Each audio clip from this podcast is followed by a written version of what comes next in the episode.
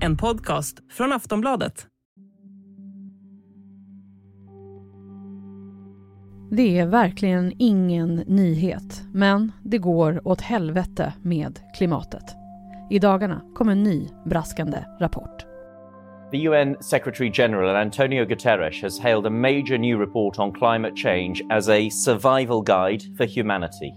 Climate scientists from the Intergovernmental Panel on Climate Change said that clean energy and technology can be exploited to avoid the growing climate disaster. But they also warned a key global temperature goal will probably be missed. They say the world is expected to warm above 1.5 degrees Celsius by the early 2030s.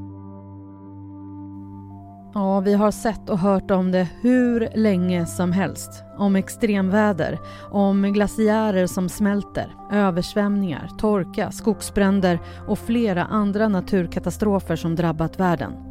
Samtidigt så har experter gång på gång pratat om att tiden rinner ut, att det bara är människan som är orsaken till klimatförändringarna och att vi måste agera nu, inte sen.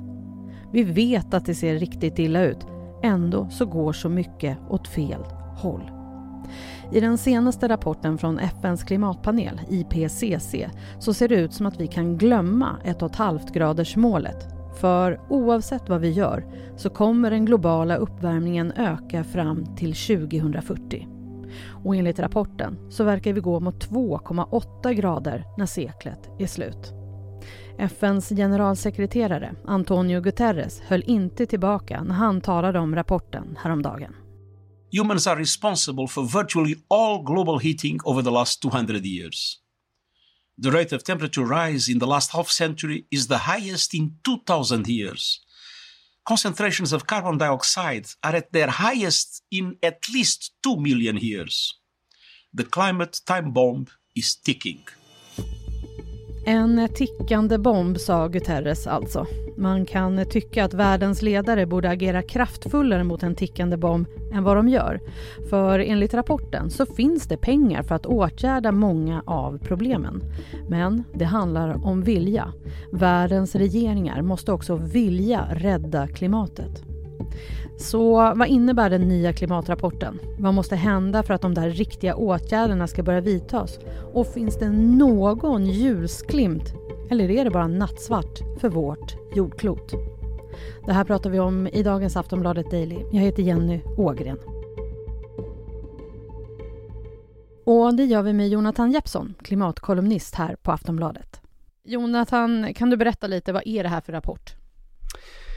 Det här är eh, IPCCs stora sammanfattande rapport. Eh, den senaste med samma eh, tyngd och samma storlek och underlag kom för ungefär nio år sedan. Så det här är en 10 000 sidor lång rapport med tusen forskare som ger sin syn på läget just nu och vad som behövs göras i framtiden. Du skrev en text häromdagen om den här rapporten och du kallar slutsatserna för brutala. Vad, vad kände du när du läste rapporten? Ja, alltså egentligen så är ju inte det här några nyheter. Har man hängt med i klimatfrågan, vilket många har de senaste åren, så har man ju sett eh, mycket av det här redan rapporteras om.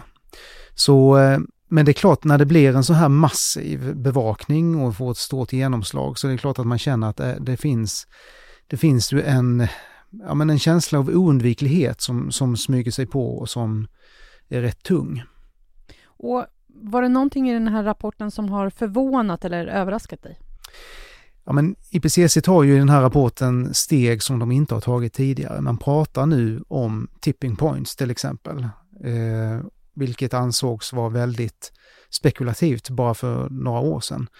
Eh, men nu nämner man det som att, att det här kan liksom förvärra klimatförändringen och eh, man pratar om Golfströmmen, man eh, pratar också om det, det liksom väldigt tydligt om hur lite tid vi har på oss och vilka enorma insatser som krävs.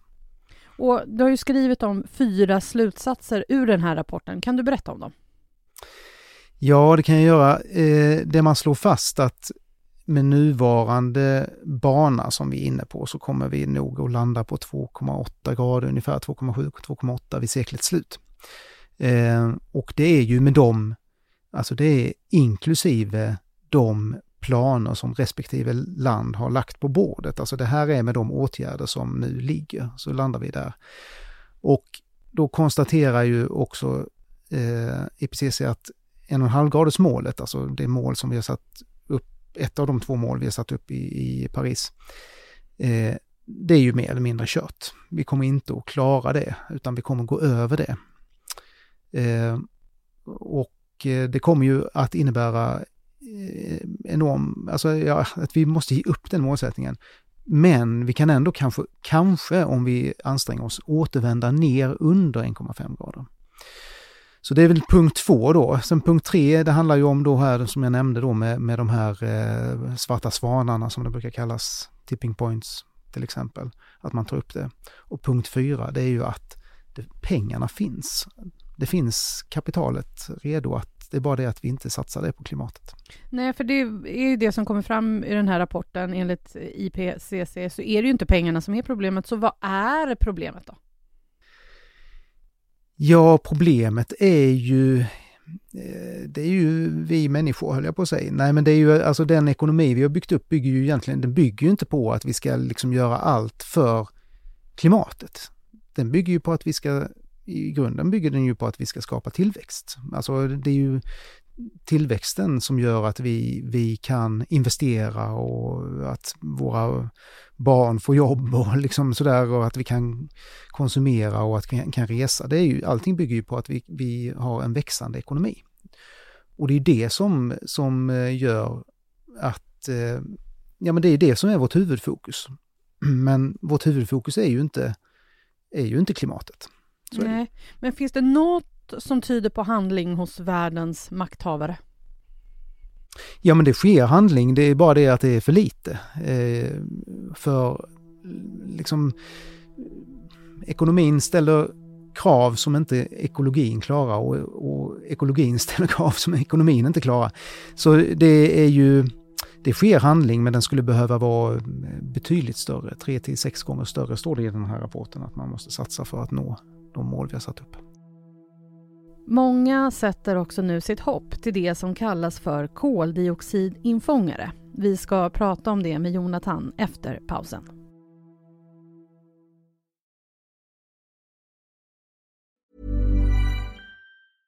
Want flexibility? Take yoga. Want flexibility with your health insurance? Check out United Healthcare Insurance Plans. Underwritten by Golden Rule Insurance Company, they offer flexible, budget friendly medical, dental, and vision coverage that may be right for you. More at uh1.com.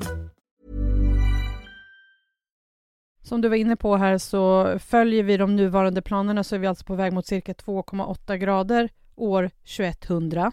Vad skulle ett sådant scenario innebära? Ja, alltså nästan tre grader mer, det är ju en helt annan värld. Det är ju en värld där eh, isarna i, eh, på Grönland och eh, i västra Antarktis kommer att smälta och det kommer de att göra tills de är, tills de är i princip borta. Så det, det eh, innebär ju eh, havsnivåhöjningar som är enorma under hundratals, ja kanske tusentals år. Eh, så eh, det är stora saker som står på spel. Det innebär ju också att stora delar av världen där vi idag odlar väldigt mycket mat blir eh, obrukbar.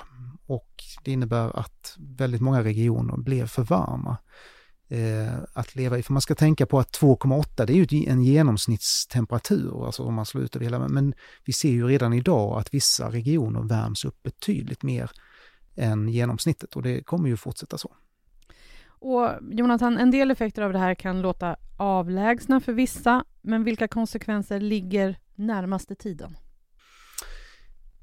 Ja, det, det är ju ganska svårt att säga, men förmodligen är det mer av det vi har fått uppleva den senaste tiden. Alltså mer, lite mer extremväder, eh, ökad, eh, lite mer, eh, alltså både av kyla och av värme och hetta. Alltså det, det går inte riktigt att säga och förutspå exakt hur, hur och vad som kommer att ske.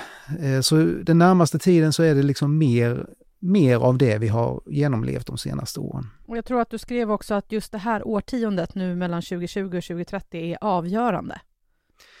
Ja, alltså det, det, är avgörande på det sättet att eh, om vi inte gör kraftfulla åtgärder nu så, har, så riskerar vi att då gå över de här trösklarna när det gäller temperaturen på en och en halv grader till exempel. Eh, och då blir, då blir, liksom, eh, då blir det tillräckligt mycket koldioxid i luften för att, eller i atmosfären för att eh, vi, ska, vi kan inte längre undvika de här rätt dramatiska händelserna. Flera verkar också sätta sitt hopp till koldioxidinfångare. Kan du berätta om det? Vad är det för något? Ja, det är inte bara någonting vi måste sätta vårt hopp till, det är, en, det är vår sista livlina kan man säga. Det, är en, eh, det finns ju flera olika eh, metoder för att fånga in koldioxid. Man kan suga det direkt ur luften eller direkt ur atmosfären, vilket testas och det är fruktansvärt dyrt eh, och slukar enorma mängder energi. Man kan odla bioskog som man sen som fångar upp koldioxid och sen så hugger man ner den och eldar upp den och fångar in då koldioxiden. Eh, inte lika dyrbart, eh, men det har visat sig svårt att få fungera i stor skala. Och det så är det ju med alla de här projekten med att fånga in koldioxid, oavsett hur man gör det. Det är, kostar väldigt mycket. Eh, det är väl ganska svårt. Man måste sedan lagra koldioxiden djupt ner under marken. Och hoppas att den inte liksom läcker upp igen, för då har man gjort allt förgäves. Så det finns, det, det, alltså det finns de som säger att det här med att fånga in koldioxiden vi redan har släppt ut, vilket är en nödvändighet, eh, kommer att bli det största industriprojekt människan har åtagit sig. Jonathan, om vi tittar lite på Sverige, tycker du att Sverige tar det här på allvar, alltså politiker och ansvariga? Ja, men det tycker jag nog. Eh, Eh, och jag väljer ju helt klart medvetet att eftersom jag är journalist då, så väljer jag mig att inte tycka till om vare sig den ena eller den andra regeringen vad de har för åtgärder. Men, men jag tror att alla, alla politiker på den nivån förstår frågans allvar och eh, eh har en ärlig ambition, även om de har olika vägar fram. Eh, så har de en ärlig ambition. Och det är klart att man kan, man kan ju säga att om nu man går ut och säger att, att eh, utsläppen kommer att öka de närmaste åren så ja, det är ju inte bra naturligtvis. Det är ju inte bra att utsläppen ökar, men då, då hoppas kanske politiken då, eller eh, klimatministern och så nu att de åtgärder man gör under tiden ska kunna minska utsläppen betydligt mer sen. Eh, och det återstår väl att se om, om det blir den där kraftfulla effekten sen så småningom. Och när den här frågan debatteras politiskt i Sverige så hänvisar en del till att vi är ett litet land, att till exempel Kina och Indien bär skulden. Vad tänker du kring, kring det? Jag, jag köper inte den eh, logiken och det resonemanget överhuvudtaget. Eh, för eh, så kan man alltid, det blir någon sorts märklig whataboutism, alltså man kan alltid resonera så. Jag är ju en, jag är en enskild person, det spelar ingen roll om jag betalar skatt. Eh, man kan ta vilken grupp och vilken nation som helst och säga att just den här lilla gruppen, det spelar ingen roll. Eller den här sammanslutningen, vad de gör spelar ingen roll och så är det ju. Så det, man, kan inte, man kan inte säga så att så länge Kina släpper ut tusen gånger mer så spelar det ingen roll vad vi gör, utan alla måste liksom göra sitt. Och eh, det är ju också så att Eh, vi har ju, alltså det finns dels historiska skulder. Västvärlden har ju släppt ut mycket mer historiskt sett än vad, än vad de, eh, liksom, de växande ekonomierna har gjort. Så nej, jag tycker det är ett konstigt sätt att resonera. Är allt hopp ute? Nej, alltså det beror ju på vad vi menar med hopp. Jag tycker ju, jag tycker ju så här att det, det värsta är ju att eh, man ska ju inte gå och hoppas på någonting bara för hoppets egen skull. Eh, det är mycket bättre att veta hur, hur saker och ting är på riktigt. Hur, hur verkligheten ser ut. Det är först då man kan agera rationellt. Och jag tror ju att mänskligheten är rätt bra på när det blir skarpt läge att agera. Det är bara det att vi måste fatta att det är skarpt läge. Sist här Jonathan Jeppsson, klimatkolumnist på Aftonbladet. Jag heter Jenny Ågren och du har lyssnat på Aftonbladet Daily. Du får gärna följa oss i Aftonbladets app så missar du inga avsnitt. Vi hörs snart igen. Hej då!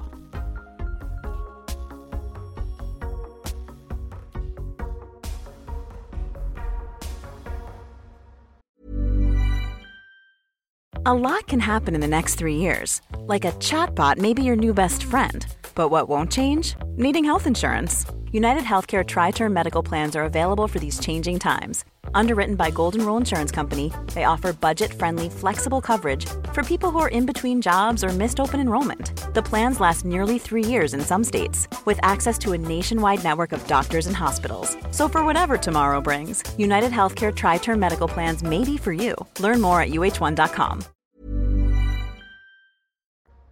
Du har lyssnat på en podcast från Aftonbladet. Ansvarig utgivare är Lena K Samuelsson.